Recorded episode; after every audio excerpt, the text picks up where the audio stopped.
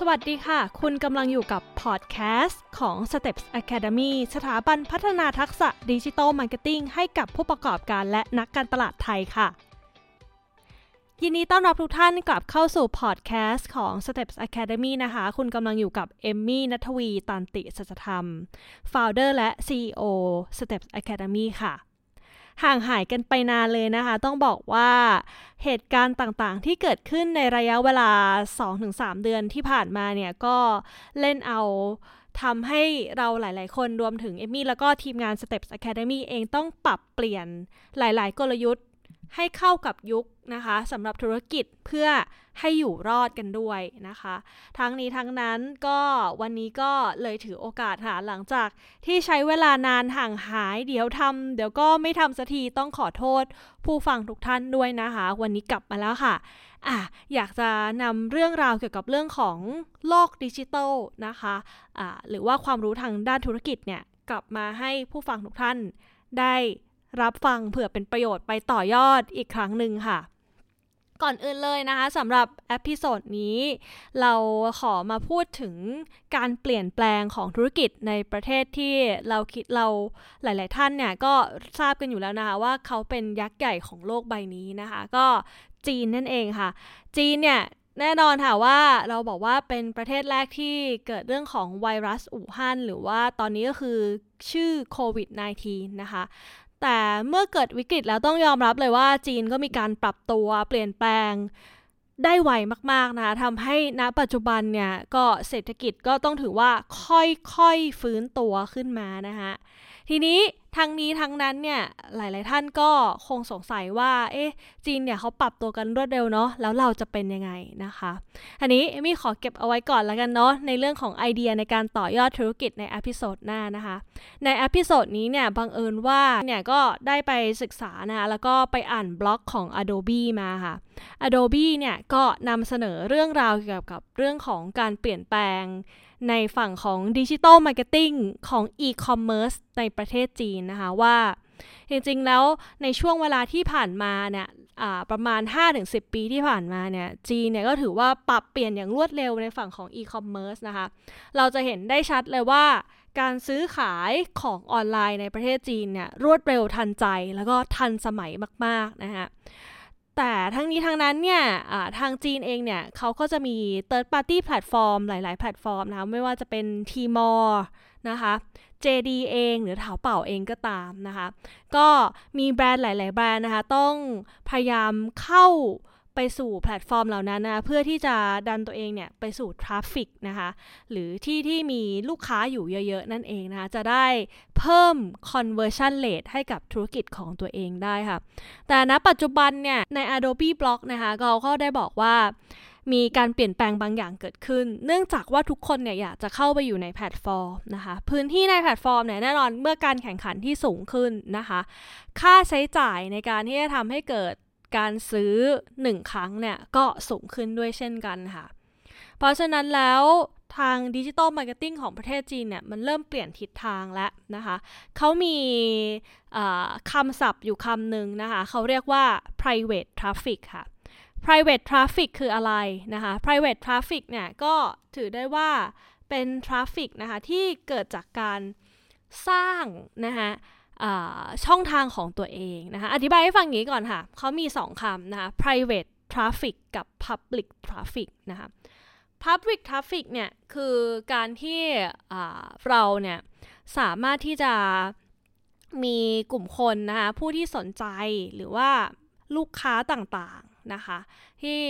มาหาแบรนด์ของเรานะคะ ทางฝั่งของช ANNEL ต่างๆ ที่ไม่ใช่ Channel ของเรานั่นเองนะคะอ่าจริงๆก็พูดถึงเลยก็คืออาจจะไม่ใช่ own channel นะคะ แต่สำหรับ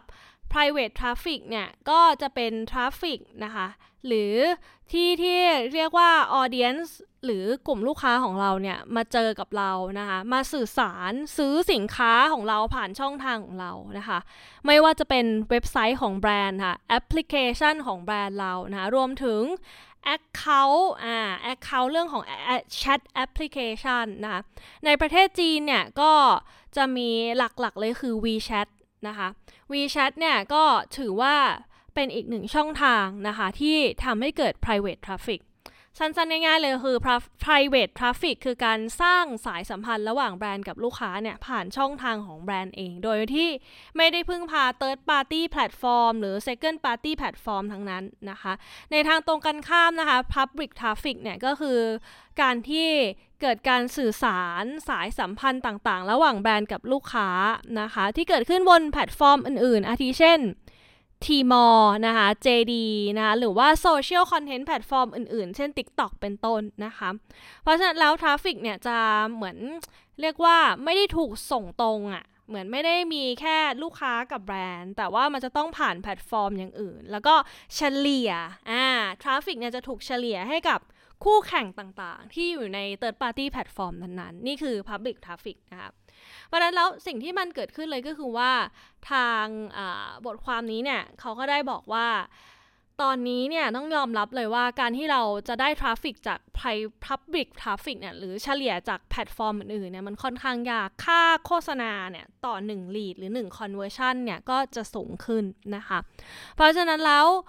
แบรนด์หลาย ๆ แบรนด์เนี่ยเริ่มนะคะหันมาในการทุ่มทุนอ่าและทุ่มเวลาในการสร้าง private traffic นะคะ private traffic ก็คืออย่างที่บอกไปนั่นแหละ ผ่านเว็บ ผ่านแอป ผ่านช่องทางแชทแอปพลิเคชันของเรานะคะทีนี้เรามาดูกันนะคะว่าเรามีตัวอย่างที่ ใช้เรื่องของ private traffic อย่างไรบ้างนะคะ จริงๆ คือส่วนหนึ่งที่ทางจีนเนี่ย แบรนด์ต่างๆ ในจีนเนี่ย เริ่มมาโฟกัสเรื่อง private traffic เลยเนี่ย เหตุผลเนี่ยก็เป็นเพราะอย่างนี้ค่ะ เป็นเพราะว่ามันมีกฎหมายออกมานะคะ ว่ากฎหมายคุ้มครองเรื่องของสิทธิบุคคลทั้งฝั่งของยุโรป และจีนเองก็ตามเนี่ยบอกไว้ว่าแบรนด์เนี่ยไม่สามารถที่จะดึง Data ข้อมูลต่างๆ ส่วนตัวของลูกค้าเนี่ยออกมาจาก third party platform หรือ e-commerce ใดๆ ทั้งสิ้นออกมาได้เพื่อไปต่อยอดในเรื่องของการตลาดหรือการพัฒนาสินค้า ถ้าทำแบบนั้นเนี่ยถือว่าผิดกฎหมายนะฮะเรียกได้ว่าก็คือมันอาจจะไม่ได้เป็น condition ที่ลูกค้าได้ยินยอม เพื่อให้เรานำมาใช้ต่อยอดในเรื่องการตลาดนั่นเอง แต่ถ้าสมมติว่าอยู่ใน own channel ของเราไม่ว่าจะเป็นเว็บเว็บไซต์แอปพลิเคชันต่างๆเนี่ยเราสามารถset condition บางอย่าง ให้ลูกค้าอ่าน term and condition ก่อน ว่าจะตกลงไม่ตกลง ถ้าวันนี้ subscribe แล้วสมัคร membership แล้วเราอาจจะมีการนำ Data ไปต่อยอดในเรื่องของการตลาด หรือเรื่องของ product development ได้ ถ้าไม่ถ้าลูกค้าไม่ตกลงนั่นคือเราก็ต้องเคารพลูกค้าอยู่ดีนะฮะทั้งนี้ทั้งนั้นกฎหมายมันออกมาทำให้หลาย ๆ แบรนด์เริ่มโฟกัสในการสร้าง private traffic มากขึ้นนะคะอะ อาทิเช่นนะคะ มาดูกันดีกว่า แบรนด์ใหญ่ ๆ มีการปรับตัว ซึ่งจริง ๆ ก็เป็นแบรนด์ฝั่งฝั่งอเมริกาเนี่ยแหละ แต่เนื่องจากว่าต้องยอมรับนะว่าแบรนด์ฝั่งอเมริกาหลักๆ ก็เจาะในประเทศจีนค่อนข้างเยอะนะคะ อันดับหนึ่งเลยก็คือพูดถึงเรื่องของ n i กี้นั่นเองนะคะ n i กี้เนี่ยต้องต้องยกย่องนะมีว่าเขาทำ digital marketing ได้ดี แล้วก็พัฒนามาเรื่อยๆนะเริ่มต้นจาก n i กี้ค่ะเขามี Nike Plus Application นะคะก็คือมีแอปพลิเคชันเนี่ยแหละให้คน register ออกกำลังกายนะคะแบบ virtual training ได้อ่านะมีเว็บไซต์นะคะ ที่เขาเรียกว่า เขาเตรียมมาก่อนที่จะถึงโควิดด้วยซ้ำนะ มีสตรีมมิ่งเรื่องของการออกกำลังกายนะคะ live streaming class ต่างๆนะคะ ให้ทั้งคนที่เป็น member ของ n i กี้และไม่ใช่นะ ลองจอยเข้าไปนะคะ ดึงดูดคนเข้ามาในเว็บค่อนข้างเยอะรวมถึงแอปพลิเคชันด้วยนะคะ เพราะนั้นแล้วตัวทางเว็บแอปพลิเคชัน นอกเหนือจากนี้จะมี WeChat นะคะมี WeChat Official Account อ่าสำหรับการสื่อสารตรงกับลูกค้านะคะ พร้อมจัด training session ให้ลูกค้าได้ออกกำลังกายตาม training นั้นๆ ด้วยนะคะ อย่างที่บอกไปค่ะ แล้วก็จะมี WeChat mini program จริง ๆ เดี๋ยวจะบอกนะว่าเราจะมาประยุกต์ใช้กับไทยได้ยังไงนะคะ ตัว WeChat mini โปรแกรมของจีนเองเนี่ย เขาจะมีระบบ e-shopping นะช้อปปิ้งผ่าน WeChat ได้เลยรวมถึงเรื่องของการเป็น Membership ด้วยนะคะ อันนี้คือส่วนหนึ่งที่ทางไนกี้เนี่ยเขาก็ดึงดูดคนเข้ามา เออ จริง ๆ เขาทำได้ดีมากคือเขาดึงออเดียนส์เข้ามาได้เยอะมากเข้าสู่แพลตฟอร์มของเขา โดยที่ไม่ต้องเรียกได้ว่าการผ่านตัวกลางยังทำอยู่ไหม ก็ยังทำอยู่นะคะ ไม่ได้ปฏิเสธบอกว่าเอ้ยไม่ทำเลยต้องทำควบคู่ไปด้วยกันค่ะ แต่ให้ทุกท่านมองออกไปนะคะ มองไกลๆไปถึง 5 ปี 10 ปีข้างหน้าค่ะว่า ถ้าวันนี้เฮ้ย ไดกี้เริ่มเก็บ Data แล้วอีก 5 ปีข้างหน้าเนี่ย แน่นอนค่ะว่าต่อให้สมมติว่าแพลตฟอร์ม Third Party แพลตฟอร์มจะมีคู่แข่งเยอะกว่านี้ Costing จะสูงกว่านี้ ตอนนี้ไนกี้เขาได้มีเรียกว่า Data นะคะ ที่มีมูลค่ามหาศาลอยู่ในมือแล้วเรียบร้อย เขาจะไปต่อยอดทำ inbound marketing personalized marketing AI หรืออะไรต่างๆ เนี่ย ก็ง่ายสำหรับเขามากขึ้นนะคะ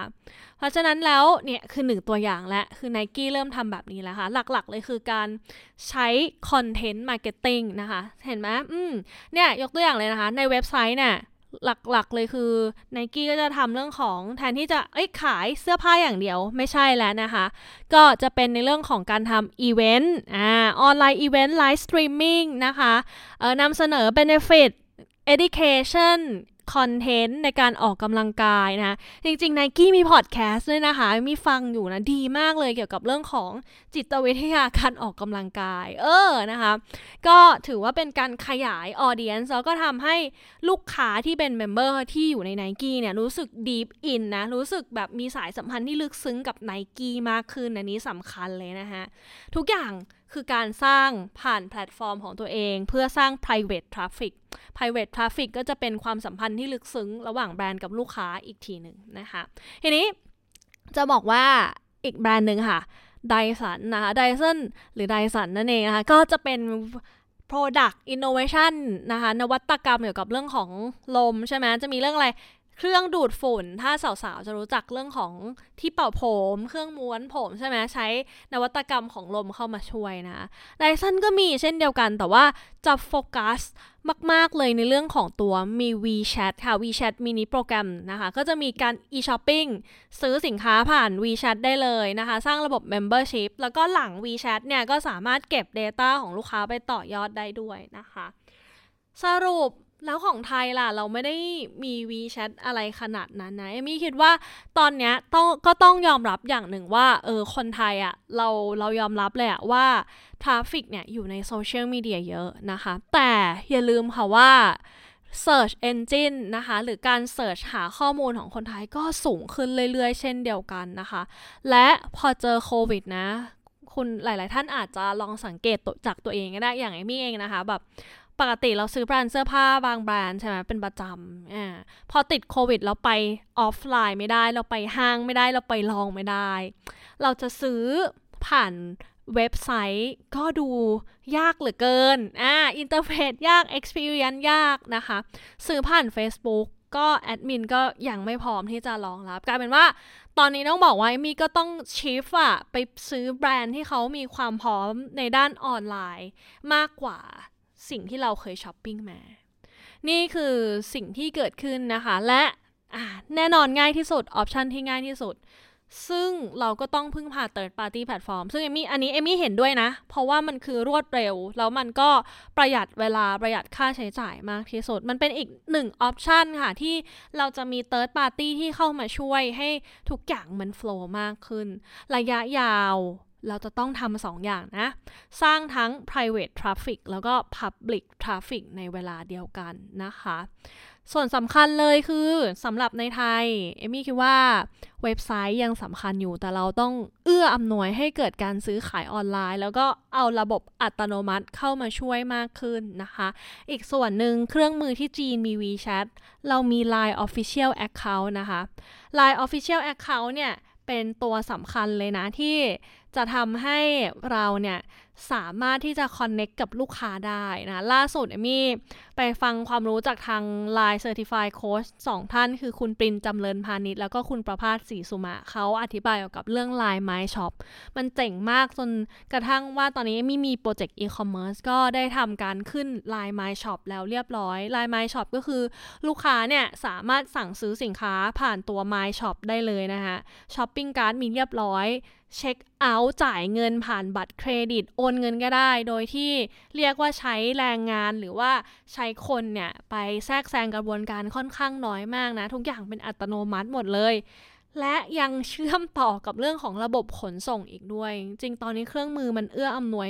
กับเรามาก ๆ แล้วเราก็สามารถเก็บ Data ได้นะ ว่าลูกค้าคนนี้เคยซื้อคอลเลกชันนี้ออกไปนะหรือครั้งต่อไปเขามาเราต้อง broadcast หรือทำโปรโมชั่นอะไรบ้างนะคะ นี่คือจริง ๆ ก็คืออยากจะบอกทุกท่านค่ะว่า ถ้าวันนี้